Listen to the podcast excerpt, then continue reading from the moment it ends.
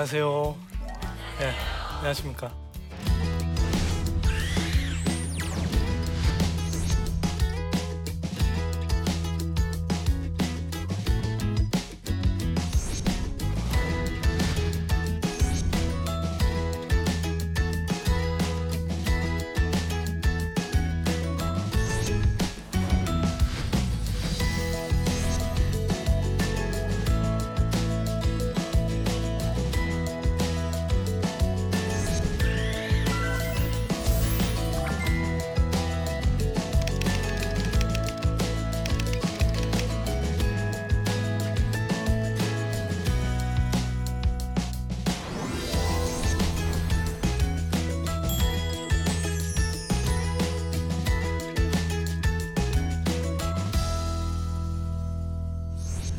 이런 복음 전도 하면 딱 어떤 이미지가 좀 떠오르세요?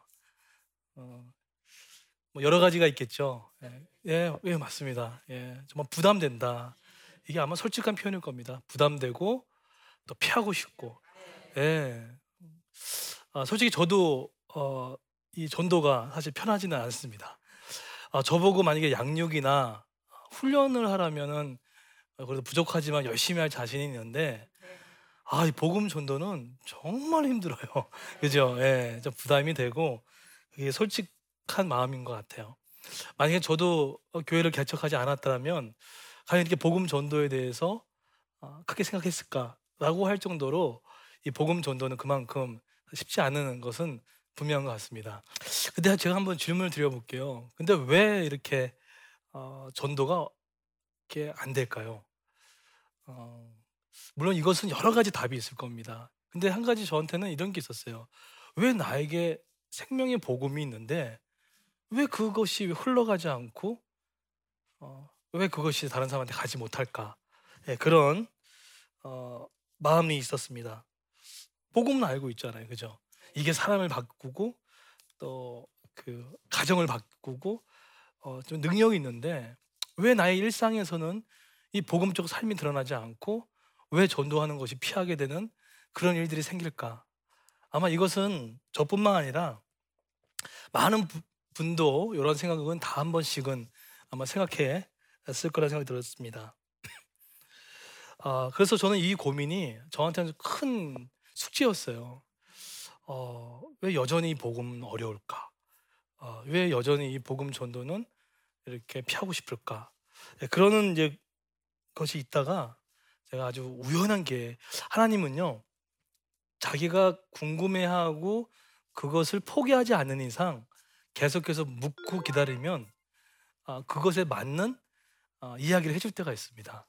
예, 그런 경험을 많이 됐는데요. 아주 우연하게 아, TV를 보는데 기독교 방송이었습니다. 그때 아마 대한학교 원장님이셨던 것 같아요. 근데 그분이 어, 강의를 처음 시작하는데 첫 한마디에 그 답을 제가 발견하게 됐어요. 크리스찬의 가장 큰 목표는 하나님의 영광을 위해서 공부한다는 거예요. 네. 너무 간단하지만 저한테는 모든 복잡했던 것들이 어, 풀리는 그런 딱 한마디였습니다. 아, 그렇지. 근데 저는 왜 이게 답이 됐냐면 우리는 전도를 한다는 것은 이 복음 전도한다는 것은 뭔가 누가 시켜서 어, 뭔가 이렇게 스스로 또 아니면 교회가 자립하기 위해서 어, 어떤 그런 모습으로 전도를 했지 이것을 통해서 하나님께 영광을 받고 그죠? 그 다음에 이웃들이 유익해지는 것들만 안다고 하면 이 복음 전도가 상당히 가벼워지고 기쁨을 할수 있겠다라는 예, 그런 생각이 들었어요. 아다르고 어다르지만 이 한 이 이 한마디의 이 차이가 어, 저의 이 삶을 또 한 번 이렇게 변화시키는 중요한 토대가 됐습니다. 아, 하나님의 영광을 위해서 하는 거구나. 근데 또 한 가지 큰 저한테 큰 또 질문은 그러면 하나님의 영광을 위해서 산다는 건 뭐지? 어, 제가 왜 이런 고민을 했냐면 저는 막 전도를 하고 싶은데 우리 성도님들이 전도를 부담스러워 할 때, 그걸 그 제가 그걸 억지로 시켜야 되나? 아, 그 사람도 싫은 걸 왜 내가 시켜야 되나? 막 이런 마음도 막 들었는데, 그래서 제가 설득이 안 되면 우리 성도님들도 설득이 안 되겠다라는 생각이 들어서 구체적인 질문을 했습니다. 하나님의 영광을 위해서 어, 사는 게 무엇입니까? 그 목표는 알겠는데 구체적으로 사는 게 무엇입니까? 그걸 이제 기도하고 묻고 저를 좀 설득해 시켜달라고 그런 기도를 드렸어요. 그래서 그 뿌리를 성경에서 찾고 싶었고 신학적으로 찾고 싶었습니다. 그러는 가운데 한 가지 이걸 발견했어요. 복음과 하나님의 나라가 별개로 작동되고 있다는 것을 발견하게 됐습니다. 이게 무슨 말이냐면요.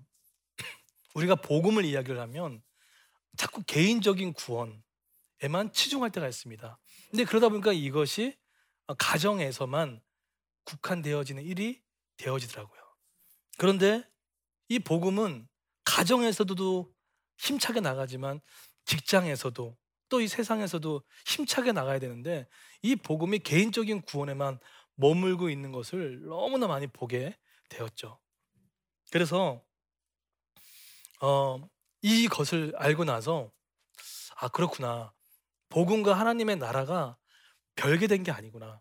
그래서 대학로에 개척하고 나서 기독교를 싫어하는 사람들 또 기독교에 관심 없는 사람들 을참 많이 만났어요.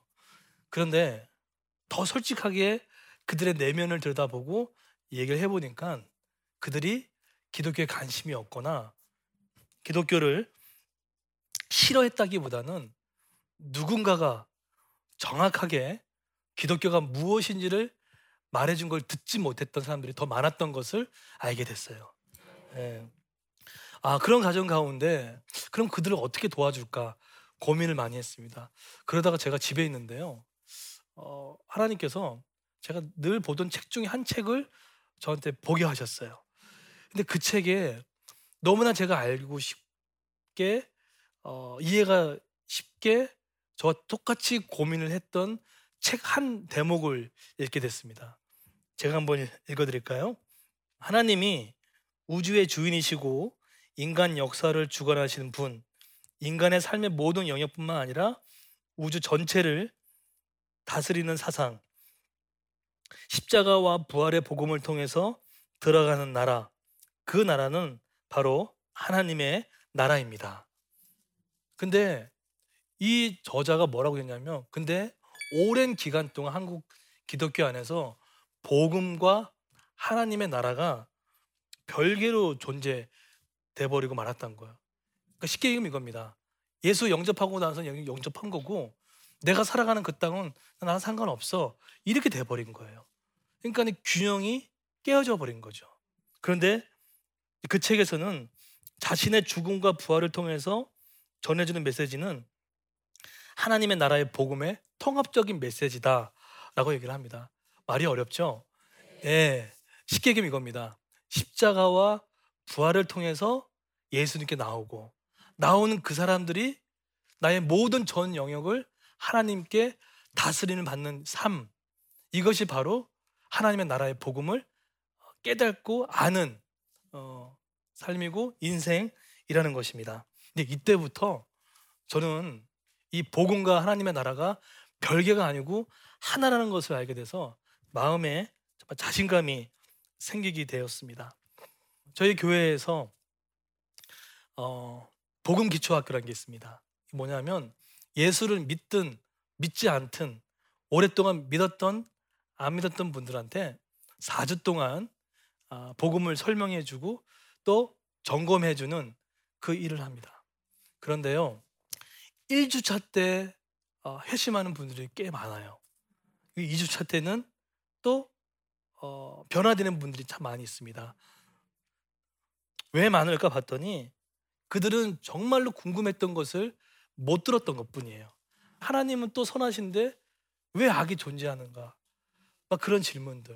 근데 그런 질문들이 무리하지 않게끔 천천히 설명해 나니까 그들이 변화되는 것들을 보게 되어져요. 정말 이 시대는 많은 설교를 듣고 많은 강의를 듣지만 정말 십자가가 뚝뚝 떨어지고 부활의 복음이 무엇인지를 얘기하는 이 십자가의 원색적인 복음을 많이 들려줘야겠다라는 생각들을 한번 다시 한번 하게 되었습니다. 근데 이것을 하려면 그럼 어떻게 할 것인가에 대해서 구체적으로 어, 하게 되는데요. 첫 번째로 우리 모든 성도들한테 마음에 품고 있는 어, 가족이나 안 믿는 가족이나 지인 친구들을 이름을 적어내라고 합니다.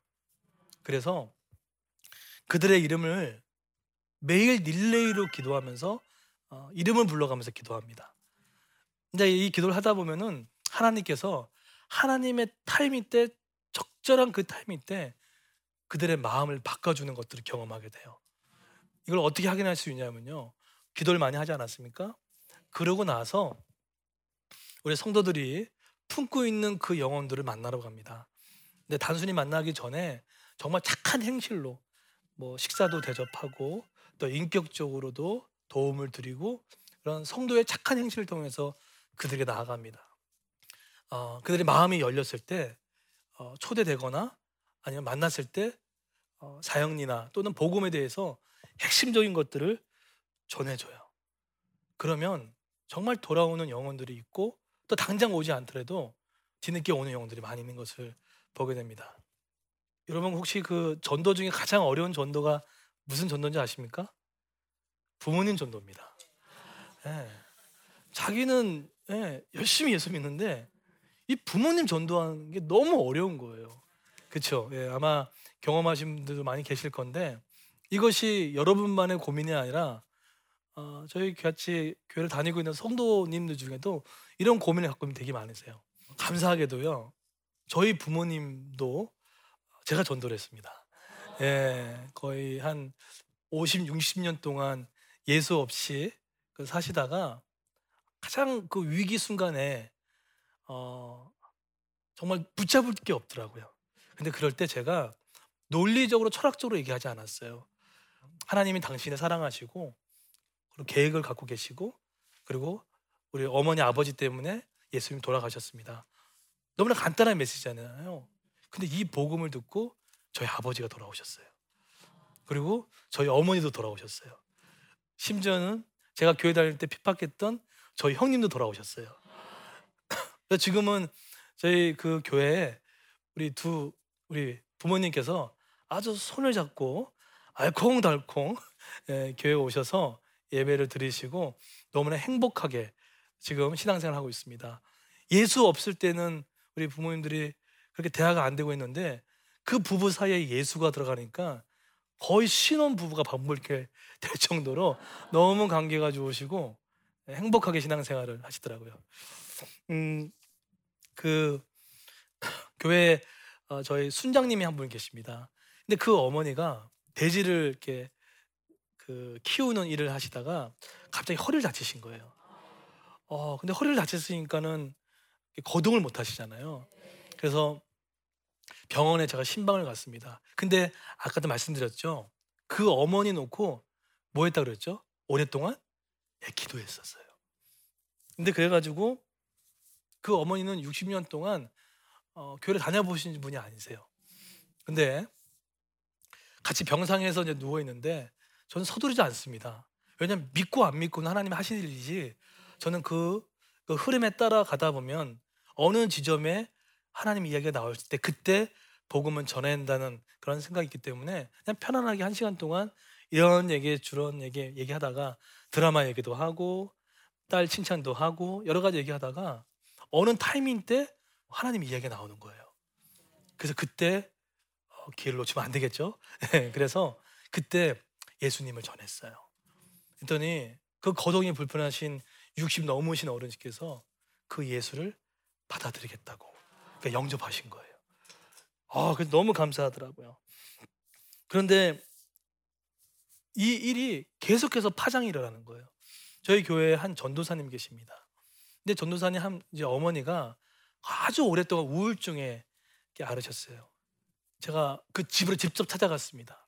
직접 찾아가 가지고 어, 복음을 설명하고 또 들어드리고 또 했는데 이 어머니가 어, 오랫동안 신앙생활을 하다가 어떤 일로 안 다니셨는데 이 복음을 듣고 나서 어머니가 회심을 하는 거예요.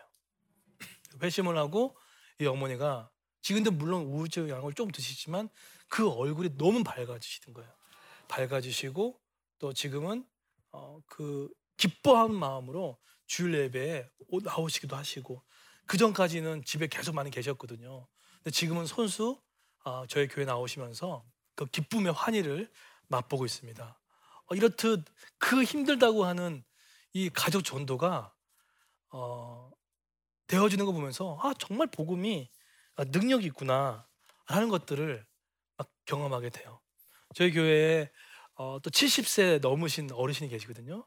근데 이분이 사업차 때문에 갔던 어, 곳이었는데 거기가 잘못된 어, 사상을 가르치는 교회를 모르고 간 거예요. 제가 아까 전에 우리 부모님 누가 전도했다고 그랬죠? 제가 전도했다지 않았습니까? 근데 제가 전도하는 그 어머님께서 그 70 되신 어르신을 전도하신 거예요. 예. 네. 근데 그 어르신을 전도하고 이제 교회 왔는데 1대1로 복음을 주고받고 하고 있는데 아, 거기에 복음이 아닌 것들이 너무나 많이 있는 거예요. 근데 만약에 그 어르신이 그냥 예배 참석하는 것만 제가 만족했다라면 아마도 어, 이 어르신이 그냥 흘러갈 수 있었겠다 했지만 복음을 설명하고 나니까 나중에 이 어르신도 정확한 복음을 듣고 하나님 나라를 듣고 돌아니까 이제는 회심해서 교회에 정말 잘 다니시고 있는 분이 되셨습니다. 이렇듯 하나님의 나라의 복음이 아주 거침없이 흘러가는 것들을 우리가 어, 보게 됩니다. 그래서 우리 대학로에서 지금 복음 전도를 하고 있지 않습니까? 적응하고 있는데 하나 깨달은 게 하나 있어요. 그건 뭐냐면 전도하는 거 너무 중요합니다. 그런데 하나님은요 순서가 있더라고요. 어, 전하는 내가 먼저 복음이 무엇인지를 정확하게 깨달아야 되고 두 번째로 하나님의 나라가 무엇인지를 정확하게 깨달아야 되고 예. 그러고 나서 그 내 속에 있는 하나님의 복음이 아닌 다른 인본주의적인 것들 또 만몬들 세속들 이것들이 벗어났을 때 비로소 내 안에 있는 진주 같은 이 복음이 흘러나와서 그 사람들의 마음을 변화시키고 인생을 바꾸는 그런 것들을 많이 경험하게 되었습니다. 지금은 이 복음이 많은 사람들한테 전해지면서 또 한 가지 분명히 깨달았던 것은 그들이 복음을 싫어한 게 아니었습니다. 그들이 예수를 싫어한 게 아니었어요. 다만 복음을 가려져 있던 많은 복음의 장애물들 있지 않습니까? 그것들을 믿는 성도와 복음과 하나님 나라가 아는 사람이 그것을 조금이라도 제거해 준다 그러면은 예수님께 금방 다가오는 그 길이 여기 있다는 것을 제가 경험하게 됐어요. 어, 개척을 하면서 왜 어려운 점이 없겠습니까? 사람에 대한 어려움도 있고요. 뭐 재정에 대한 어려움도 있지만 하지만 그보다 그걸 뛰어넘는 것이 뭔지 아십니까? 하나님의 영광을 위해서 또 이웃의 행복을 위해서 뛰어간다면 하나님께 그 부분들도 채워주시고 은혜를 주신다는 생각들을 많이 하게 되었습니다. 대학로에서 복음을 전도를 하면서 3년 동안 개척하면서 이 마음이 품었을 때 하나님께 영광을 돌리고 이것이 이웃에게 가장 좋은 선물이 바로 복음 전도라는 것 사실을 알게 되니까 오늘도 또 내일도 때로는 기쁘고 슬픈 일도 있겠지만 기쁨으로 이 일을 감당할 수 있는 그런 마음이 들기 시작했습니다. 복음은 십자가와 어, 부활을 전해주시는 예수님의 핵심입니다. 그 핵심인 예수가 신구약 걸 통틀어서 우리에게 알려줬던 핵심 사상이 바로 하나님의 나라였습니다. 혹시 복음으로 들어오신 분들 계십니까? 그렇다면 이제는 하나님의 나라로 다스림을 받아서 모든 전 영역을 한번 맡겨 보십시오. 그러면 하나님께서 나의 재정 위에 또 나의 자녀 양육 위에 또 고부간의 갈등 위에 또 남편의 어려운 문제들 가운데 하나님께서 그 모든 것들을 풀어 주실 줄 믿습니다.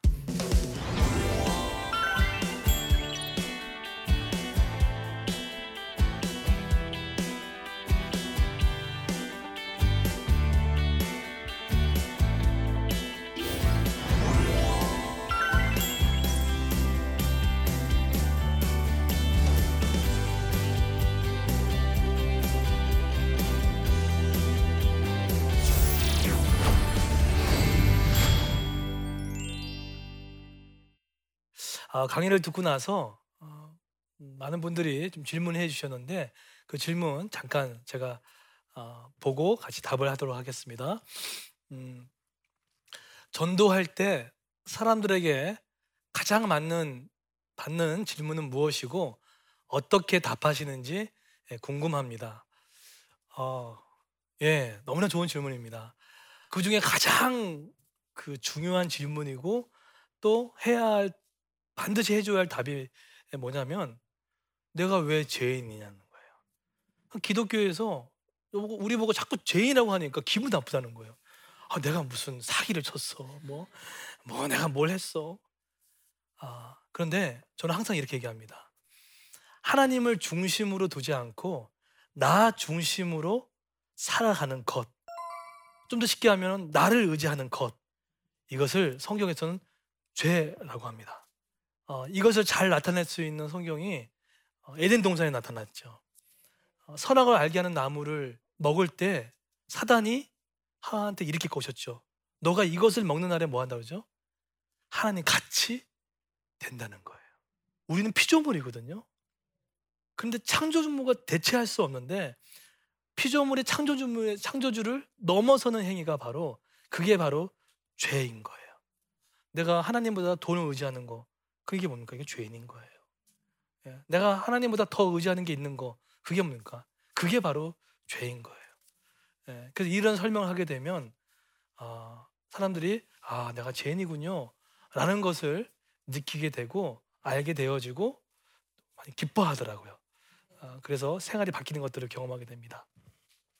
아 그리고 또 두 번째 어떤 질문을 많이 하냐면 왜 하나님께서 그 에덴 동산에 선악을 알게 하는 나무를 두어서 왜 인류에게 죄가 들어오게 만들었습니까? 예, 그거 안 만들었으면은 착하게 여, 열심히 살 수 있는데 어, 이 질문 참 많이 하세요. 근데 그럴 때 이렇게 대답, 을 합니다. 선악을 알게 하는 나무를 만드신 것은 우리를 골탕 먹이 위해서 만든 게 아니었습니다. 네, 선악을 알게 하는 나무를 어, 만드신 이유는 창조주 하나님과 창조주 하나님이 만든 인간의 뭐죠? 경계선이에요. 어, 우리 부모와 자녀도 있지 않습니까? 자녀가 넘지 말아야 할 선이 분명히 있지요. 마찬가지입니다. 선악을 알게 하는 나무는 피조물인 너희들이 하나님이 될 수 없다는 그 선, 지켜야 할 분명한 그 선을 해놓으신 거예요. 근데 여기에 노부두처럼 명령하지 않았습니다. 너가 먹을 수도 있고 안 먹을 수도 있어요. 하나님은 우리를 노부두처럼 강요시키지 않았습니다. 자유 의지를 주셨습니다. 그러나 선악을 알게 하는 나무를 통해서 나는 창조주다. 내가 너를 만들었다. 것들에 대한 얘기들을 해드리면 그 질문이 해결되는 것을 보게 됩니다. 어, 이 질문이 너무나 중요했던 것 같아요. 네. 예, 우리 지금까지 우리 대학로에서 어, 복음 전도하기 작은 경험을 같이 어, 나눠드렸습니다.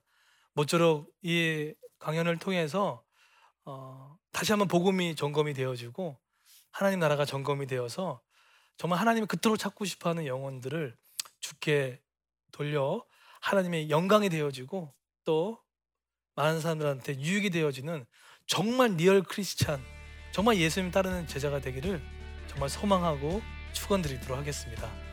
예, 오늘 제 두 번째 강의를 열심히 경청해 주시니 감사드립니다. 고맙습니다.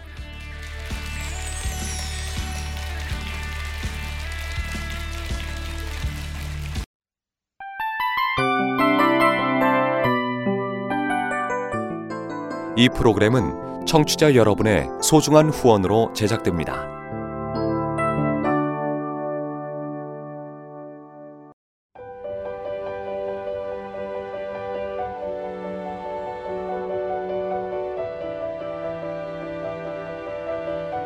세상에는 수많은 교회들이 있지만 더 깊이 있는 말씀 강해를 찾기 위해 크기로만 교회를 선정하지 않습니다.